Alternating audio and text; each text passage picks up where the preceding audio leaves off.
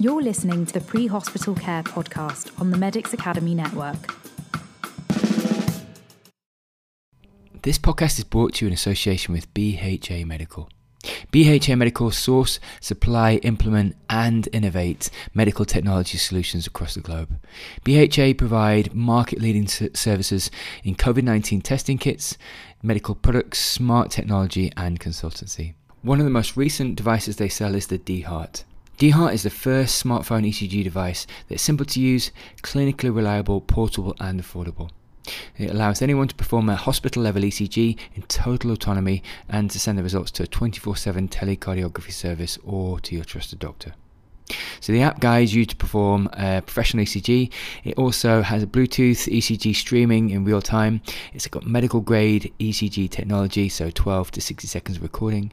You can charge the device directly in the case and the sleek design and manufacturing. So please see the show notes for further information. Welcome back to the Pre Hospital Care Podcast with myself, Ryan Walker. In this episode, I'm looking at the COPD pathway with Johnny Will and Tom Fardon.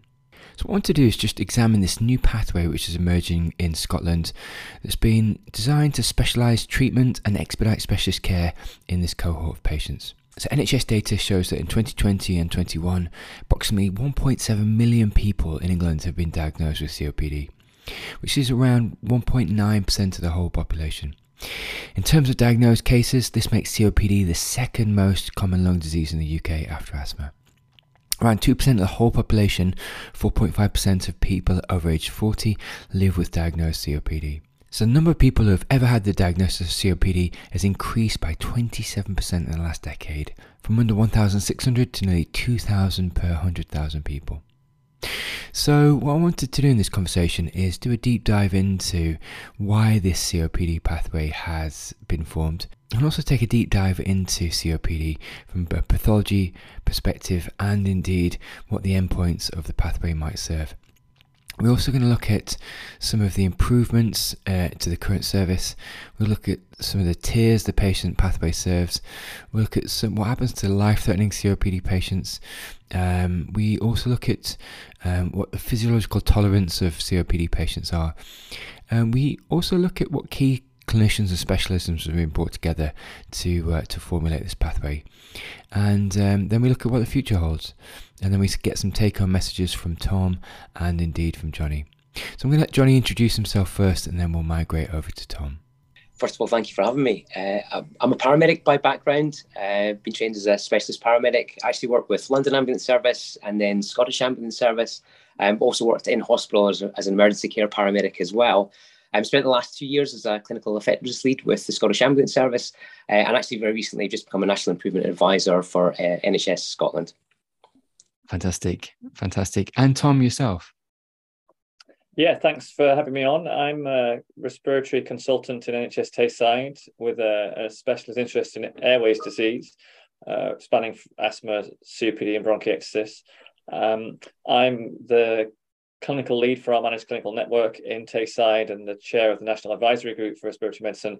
And I do some work with Scottish Government to, I was uh, the lead for the Respiratory Care Action Plan for Scotland, which does include a, a big chunk of work on, on COPD. And now I, I lead up the Scottish Respiratory Advisory Committee work to, to implement the, the changes, the commitments that were made in the, in the Respiratory Care Action Plan.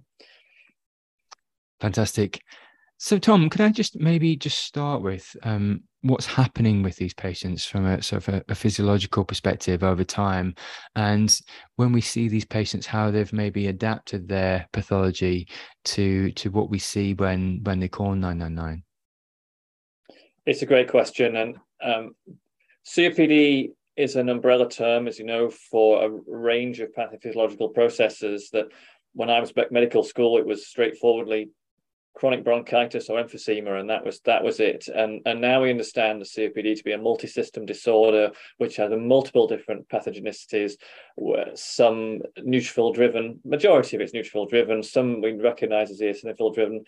Um, we see the crossover between a more hyperreactive airways asthma type picture, often labeled ACOS, asthma COPD overlap syndrome.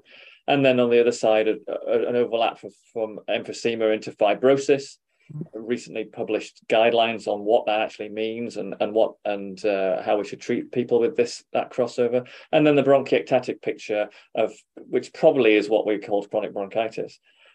Of course, COPD doesn't start out of the blue. It's a long-term process that's developed with uh, because of um, exposure to noxious toxins, um, smoking being by far the most um, important and prevalent risk factor for developing COPD. And the lungs have a huge amount of redundancy in them. We've, we can cope with a huge amount of loss of lung function before we really realize. And that, that is one of the big challenges we face is that most people only present once they've lost 40, 50% of their FEV1 and then start to become symptomatic.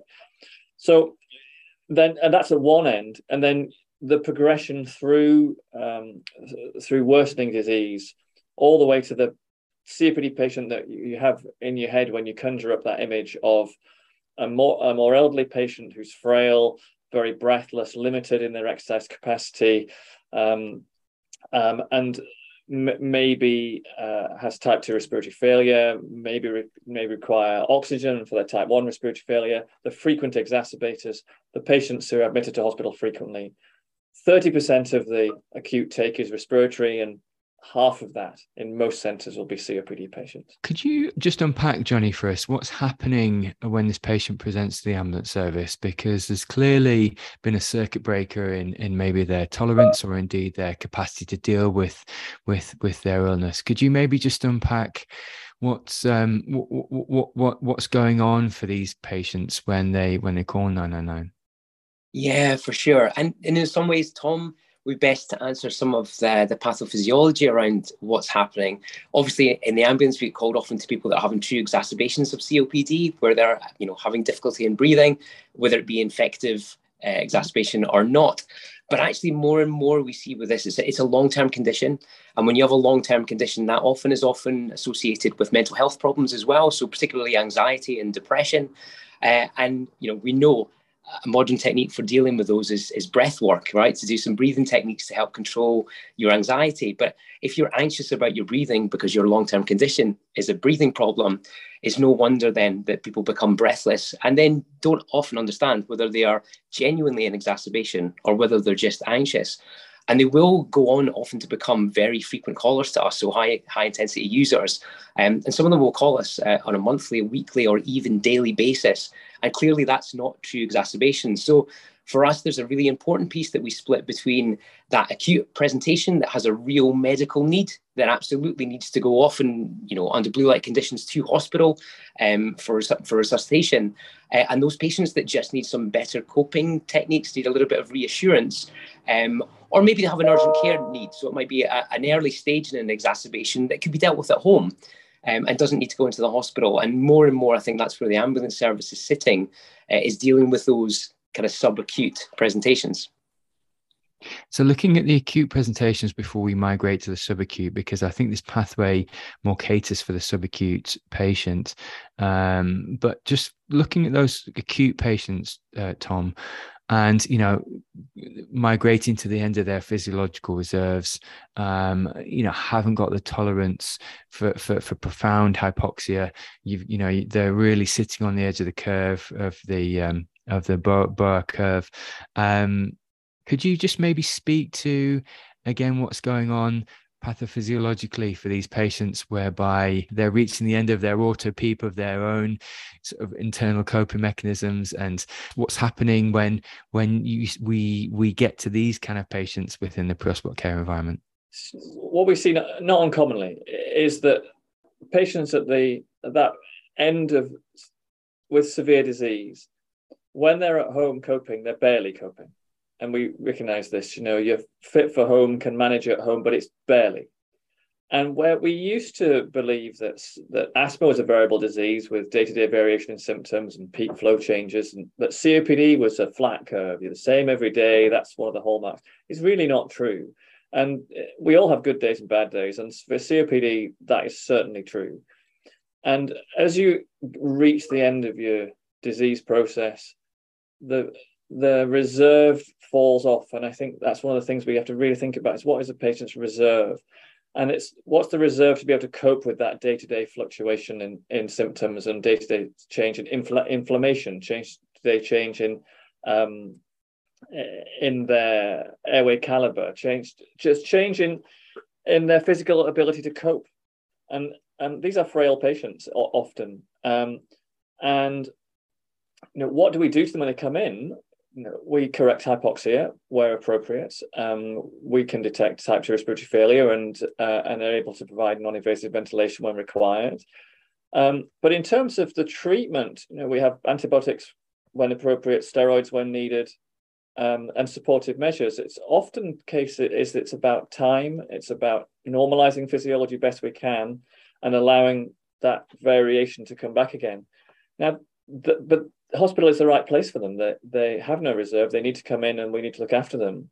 Um, one of the challenges we face in terms of a research base is that many of our outcomes are time to first exacerbation or exacerbation frequency.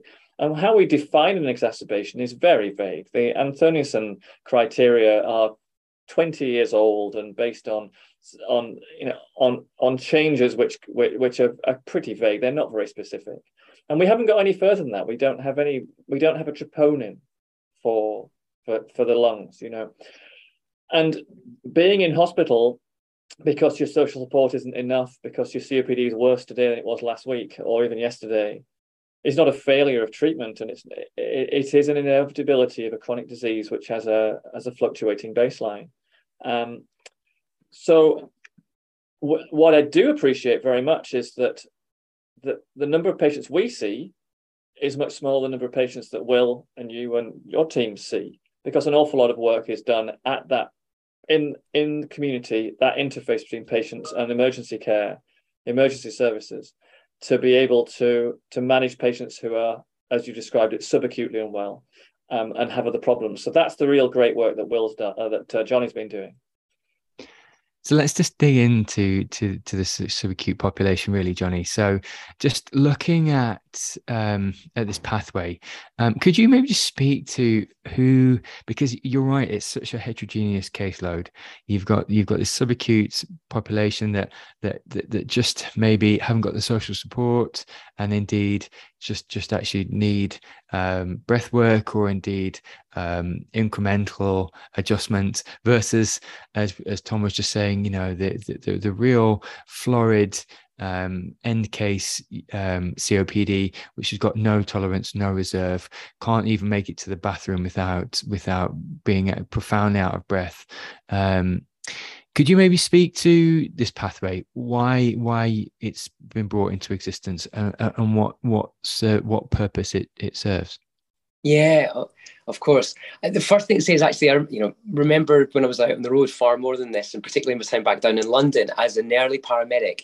I don't remember worse deaths than those really kind of hypoxic patients that are so agitated that they won't even agree to get on the chair to you. You know, you can't get them onto the bed because they never want to lie down flat.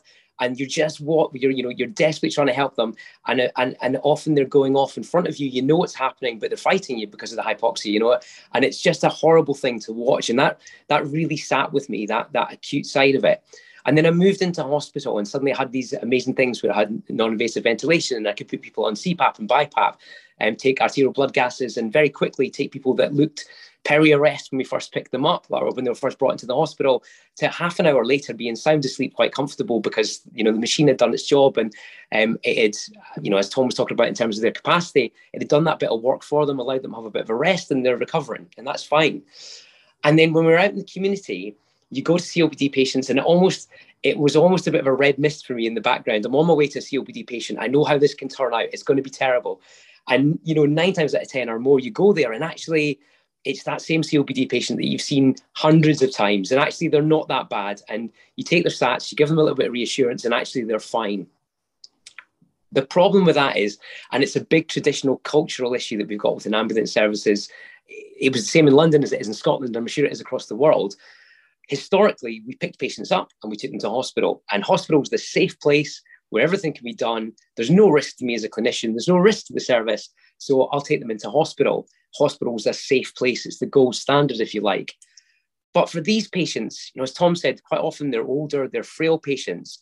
And, and actually, it's not that there's no risk at hospital. Actually, there's quite a lot of risk in hospital. So not only could they have a fall and break a hip or pick up a hospital acquired infection, but even if everything goes well, there's no unintended consequences, medication errors, all that sort of stuff.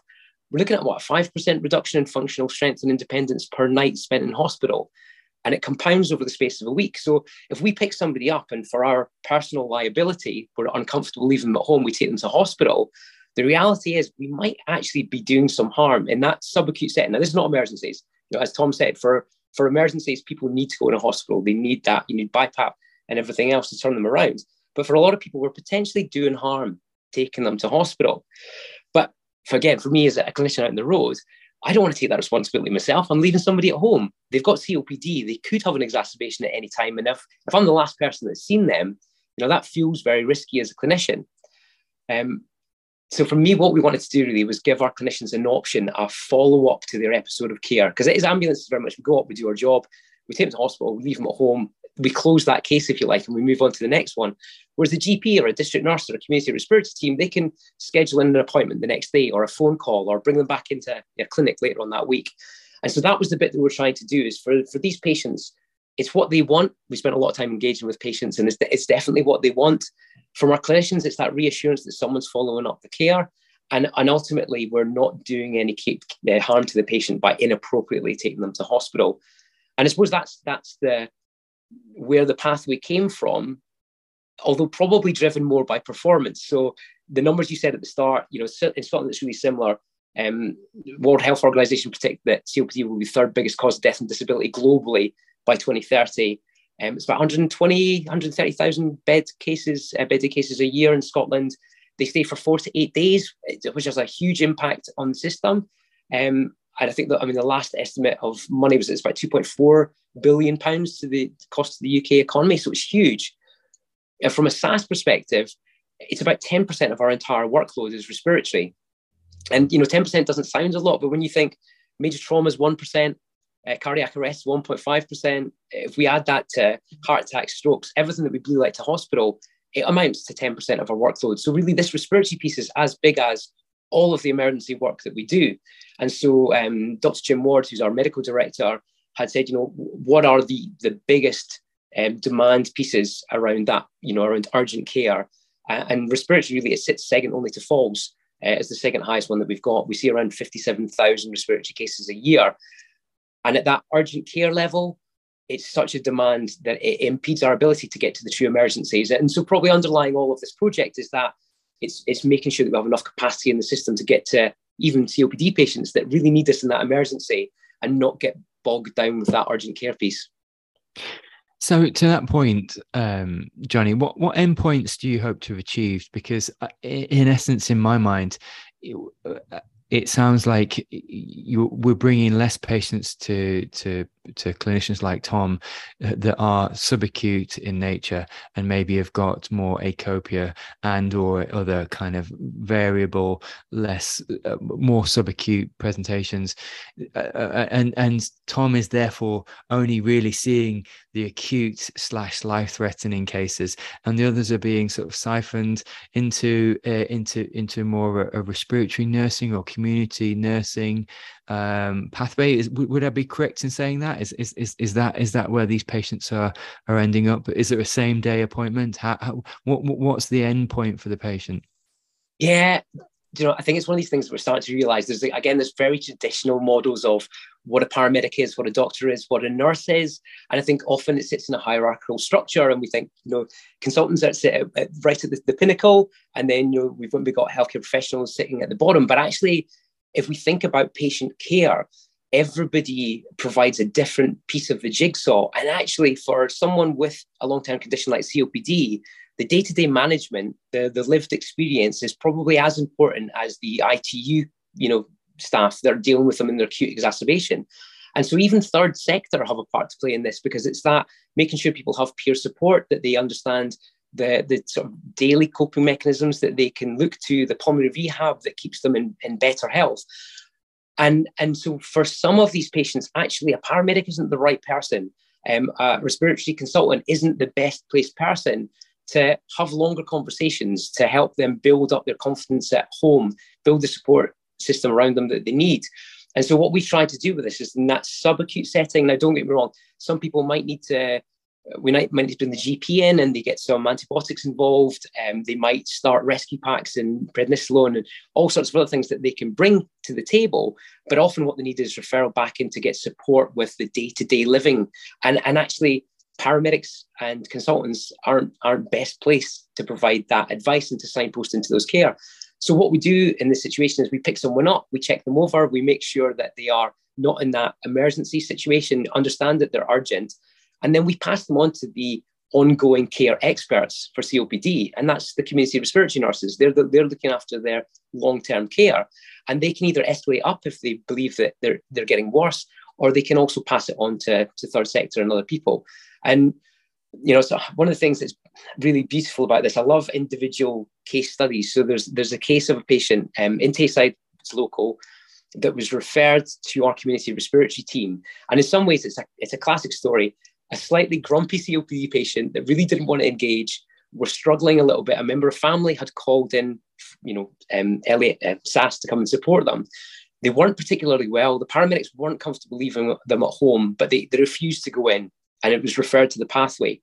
Community respiratory team came out and they realized that he was probably end of life at that stage, but had nothing in place. There was no anticipated care plans, there was no end of life care plan. Um, DNA CPR hadn't been discussed, there was no rescue packs involved. And so they started working really quickly to put all these things in place. So immediately there was a rescue pack from a COPD perspective, but there was also just in case box in case this became end of life care. They also noticed that some of the skin wasn't particularly intact, and they got a district nurse involved to do a bit of um, you know, skin care and also get a pressure relieving mattress. Uh, all this was put in place really rapidly. And actually, what happened was the patient died three weeks later, comfortable, with dignity, uh, at home as they wanted to by their wishes.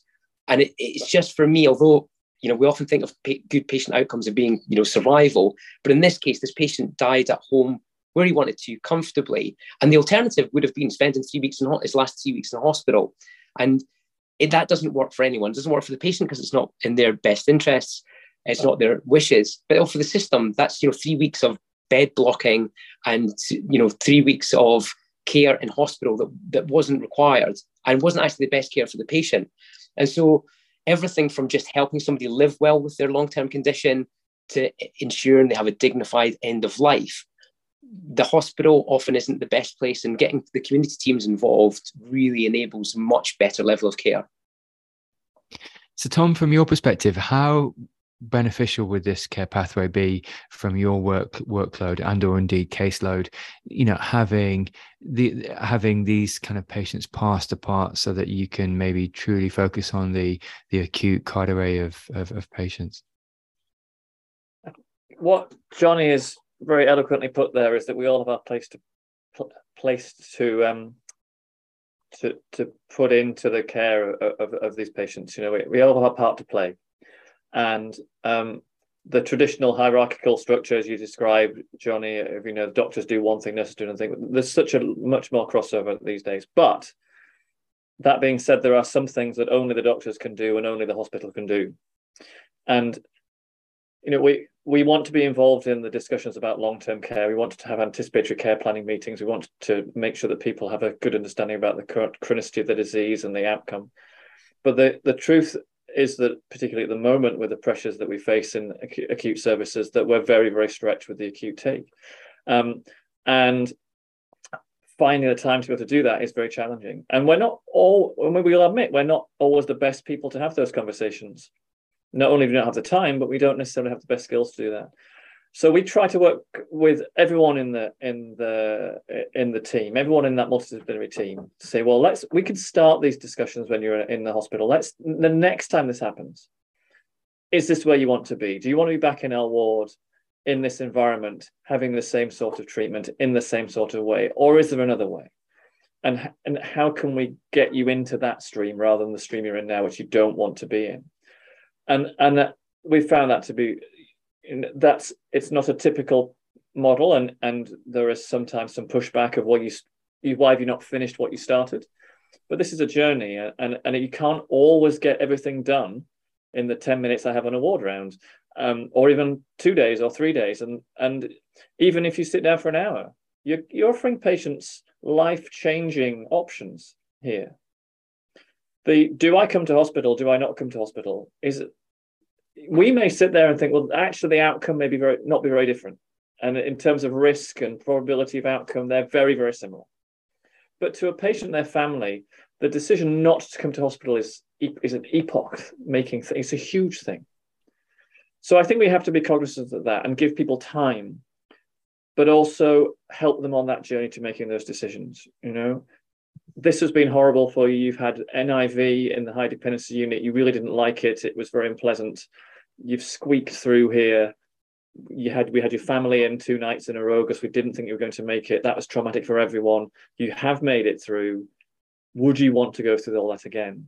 You did tell one of the nurses overnight that you thought this was your time and you were, you know, sanguine with that. So let's carry on that discussion. Let's not shy away from it. Um, I'm not saying we're doing it perfectly, far from it, but I think we're having the discussions more frequently. And I know that there's that when Johnny and the teams go out to see people, they're looking at the notes, they're looking at our shared documentation correspondence to say, have these discussions been made? Have they been started? Where's the key information summary? Where's that got to?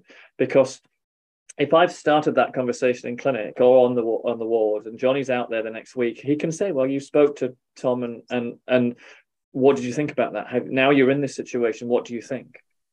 And it's not a failure to change the plan. It's that that's not what we're after here at all. If the anticipated care plan is don't come to hospital, if at the in the crunch at three in the morning when you're by yourself and you wake up and you can't breathe and you call the ambulance and Johnny goes and says, actually, we're going to take you in. That's not a failure of the plan. You, but you have you had a plan, and that's the important bit. And it allowed a, a platform for discussion where everyone's on the same terms and everyone knows is honest about it all. So the work that's been done has really helped us, really, really helped us. Um, and that's qualitatively and quantitatively and it's really powerful having these discussions whereby like you said there's this symbiosis with you know johnny can see your notes he can he can understand the conversations which have which have retrospectively been been had with the patient. And um, you can you can start to plan forwards as you said which is powerful. Uh, and you know not this reactive medicine but proactive proactively anticipate which is which is which is key. Johnny just to just to move towards yourself as, as we're starting to come into land in the conversation. Uh, what, what are the numbers like for, for pathways like this? And the re- reason i ask this question is because uh, the appropriate care pathways I'm used to w- within the south of England takes time for paramedics to adjust and like like quite rightly as you were saying to become comfortable with decision making and um, leaving patients or indeed referring patients to other pathways outside of ed um, although that seems to be fundamentally broken at the moment um, could, could you could you could you maybe speak to the numbers and and whether whether you're starting to see incremental growth in these in these in, in the copd pathway yeah uh, what, what I will say is it has been it's really quiet, and what we're talking about is huge shifts in culture. And I think for any ambulance clinicians, um, you know, for, for paramedics, this is definitely a very new way of thinking. When we set the pathways up, um, it tends to be really difficult. We have to work really hard to get people to engage with them, to feel comfortable using them. One of the things we've been really lucky with in Tayside that, that's starting to change these conversations and the trust between our sort of pre-hospital clinicians and hospital clinicians is for urgent care patients, we effectively call before we convey. So if it's an emergency, we'll pre-alert, we'll blue light in, we'll do what we've always done. And actually, with emergencies, although it's it's time critical, there's someone's life in jeopardy. It, you know, they're high pressurized situations, which makes them uncomfortable at times.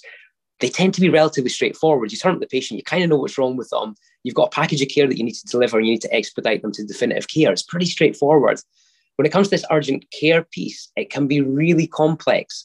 And, and actually, if all the knowledge you've got is you and your crewmate in the ambulance, it can be relatively limited because we're such generalists, I guess, as paramedics. We get given deep dives to stabilize somebody from adult, pediatric, elderly, mental health, surgical, medical, doesn't matter what it is, we've got to deal with it, right? Um, and when I moved into hospital, the, the second big revelation I had around this these pieces of work is even the consultants pick up the phone and speak to another specialty or another consultant. They phone a friend, they ask for help, they run things by peer groups. And actually, you've just got you know the other paramedic or the technician or or the student that you've got with you on your ambulance is kind of all you've got often. And and this call before you convey was brilliant. So our paramedics will pick somebody up uh, in, in their home who's got an exacerbation copd or somewhere around there maybe low level and they can phone speak to the consultant and say look i've got this patient. This is what i think. They can signboard ideas with them. They can run through potentially what might happen in ed what might happen in a ward and between the patient, the clinician on scene, and the senior clinician or a specialist, if it's a community respiratory team, you can have a conversation and come up with the best plan. And that's really helping. So, not just with respiratory, but across the piece for urgent care um, in Tayside. And it's something that we're looking into all the health boards in Scotland. And um, we have a flow navigation centre, we call it, and each one of them has a senior clinical decision maker. In terms of numbers, there's a bit of a, a magic number that seems to keep coming out. And it's when you get either a specialist or a senior clinician involved, you tend to stop about 30%. So, you know, the numbers are low. So in some of the um, uh, some of the projects that we set up, we're talking, you know, single numbers have come through very early tests to change. But in terms of percentage, it seems to always come back to this 30%. If you get to the next stage, the receiving hospital or the specialist team, they will tend to be able to give advice or an alternative to around 30% of the patients. And that's massive. If we can make marginal gains with COPD and diabetes and epilepsy and mental health and everything across the system, you then have the potential to strip out this 30% out of the system, gives us that capacity back to provide really good care for patients in the acute sites and for wards not to be you know full of patients that don't really need to be there.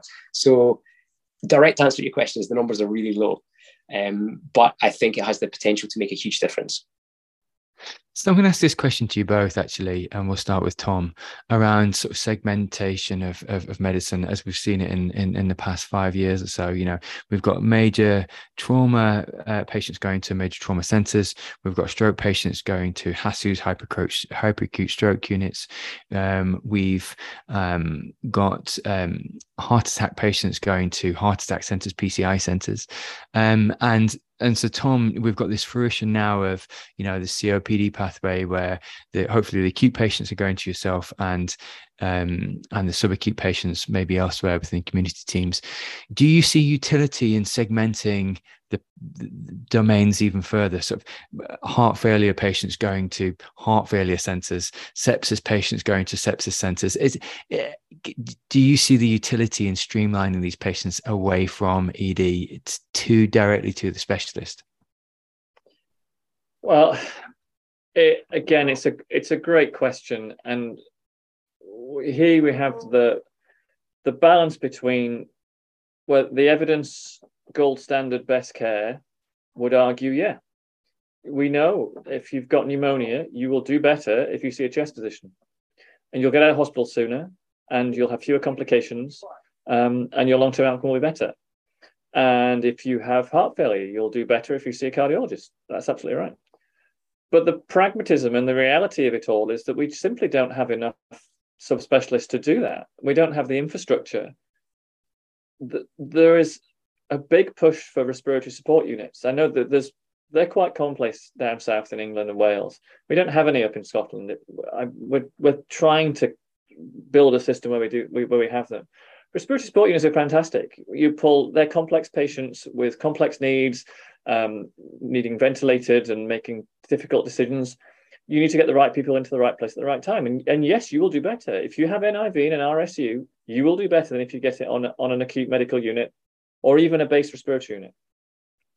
But but the where's the where's the building? Where's the nurses? Where's the physios? Where's where's the doctors? Where's all of that?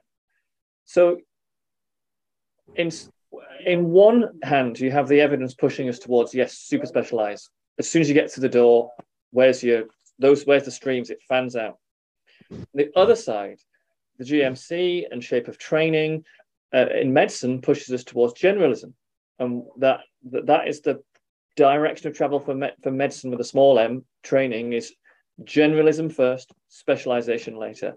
As a realization that we need front door staff who can deal with a range of things. Because how far do you push it? Do we say that Johnny is the respiratory paramedic?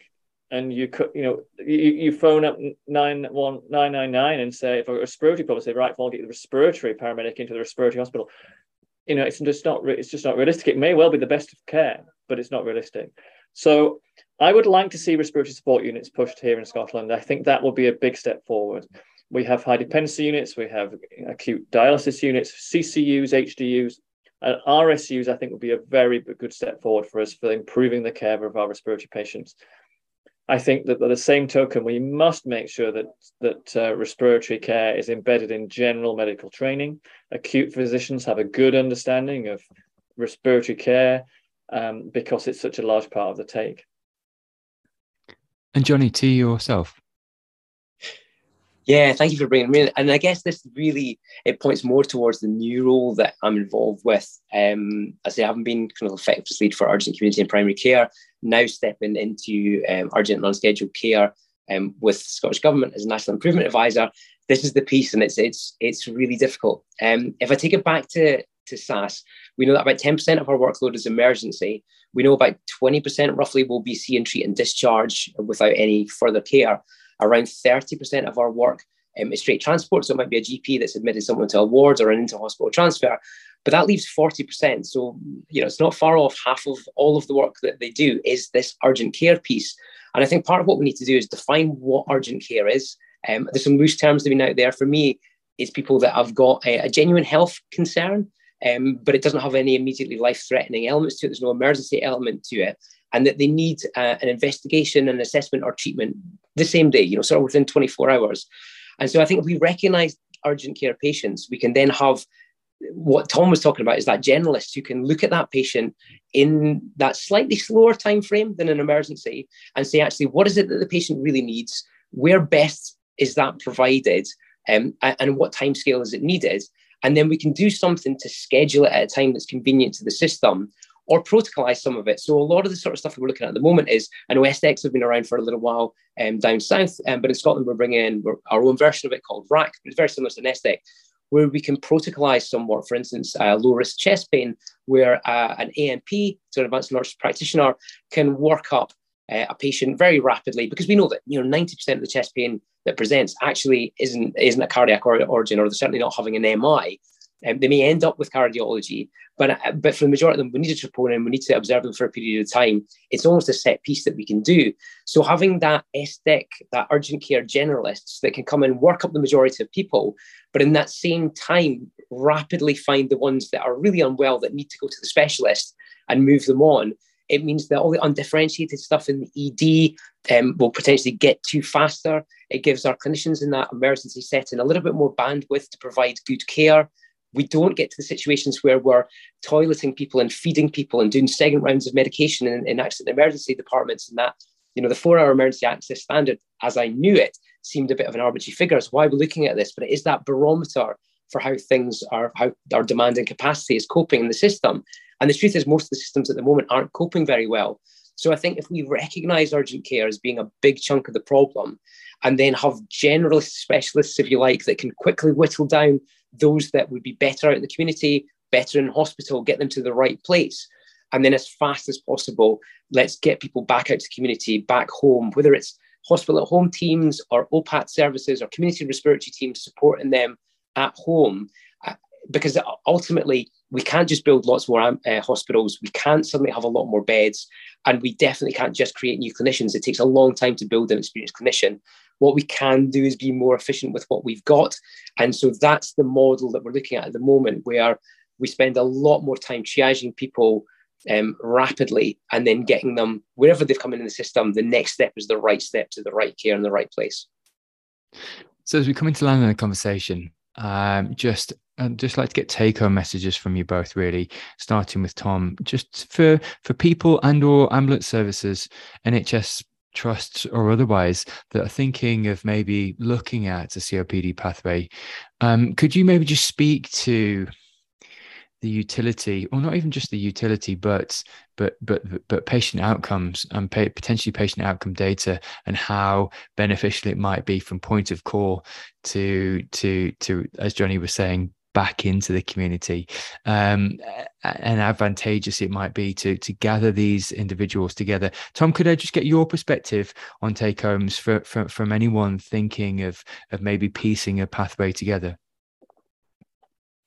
I think anyone who's involved in copd care and has been for the last decade or two uh, will look at their service and and and worry how are we going to cope and how, how do we manage with the increasing burden uh, and I, my encouragement is to is to take that and say and, and do something about it. You know is to, like everyone is thinking it and everyone's thinking it from from the ambulance service through to um, primary care the front door in a&e um, the acute medical unit us palliative care social everyone's thinking so just get your head above the parapet and say and and put your feelers out to ask those people to come in because everyone wants to do it. They're just waiting for the for the go, and yet we're all very busy. But this is a big chunk of work. It's thirty percent of the acute take work. It's Johnny's describing. You know, it's a big big chunk of the of, of their work.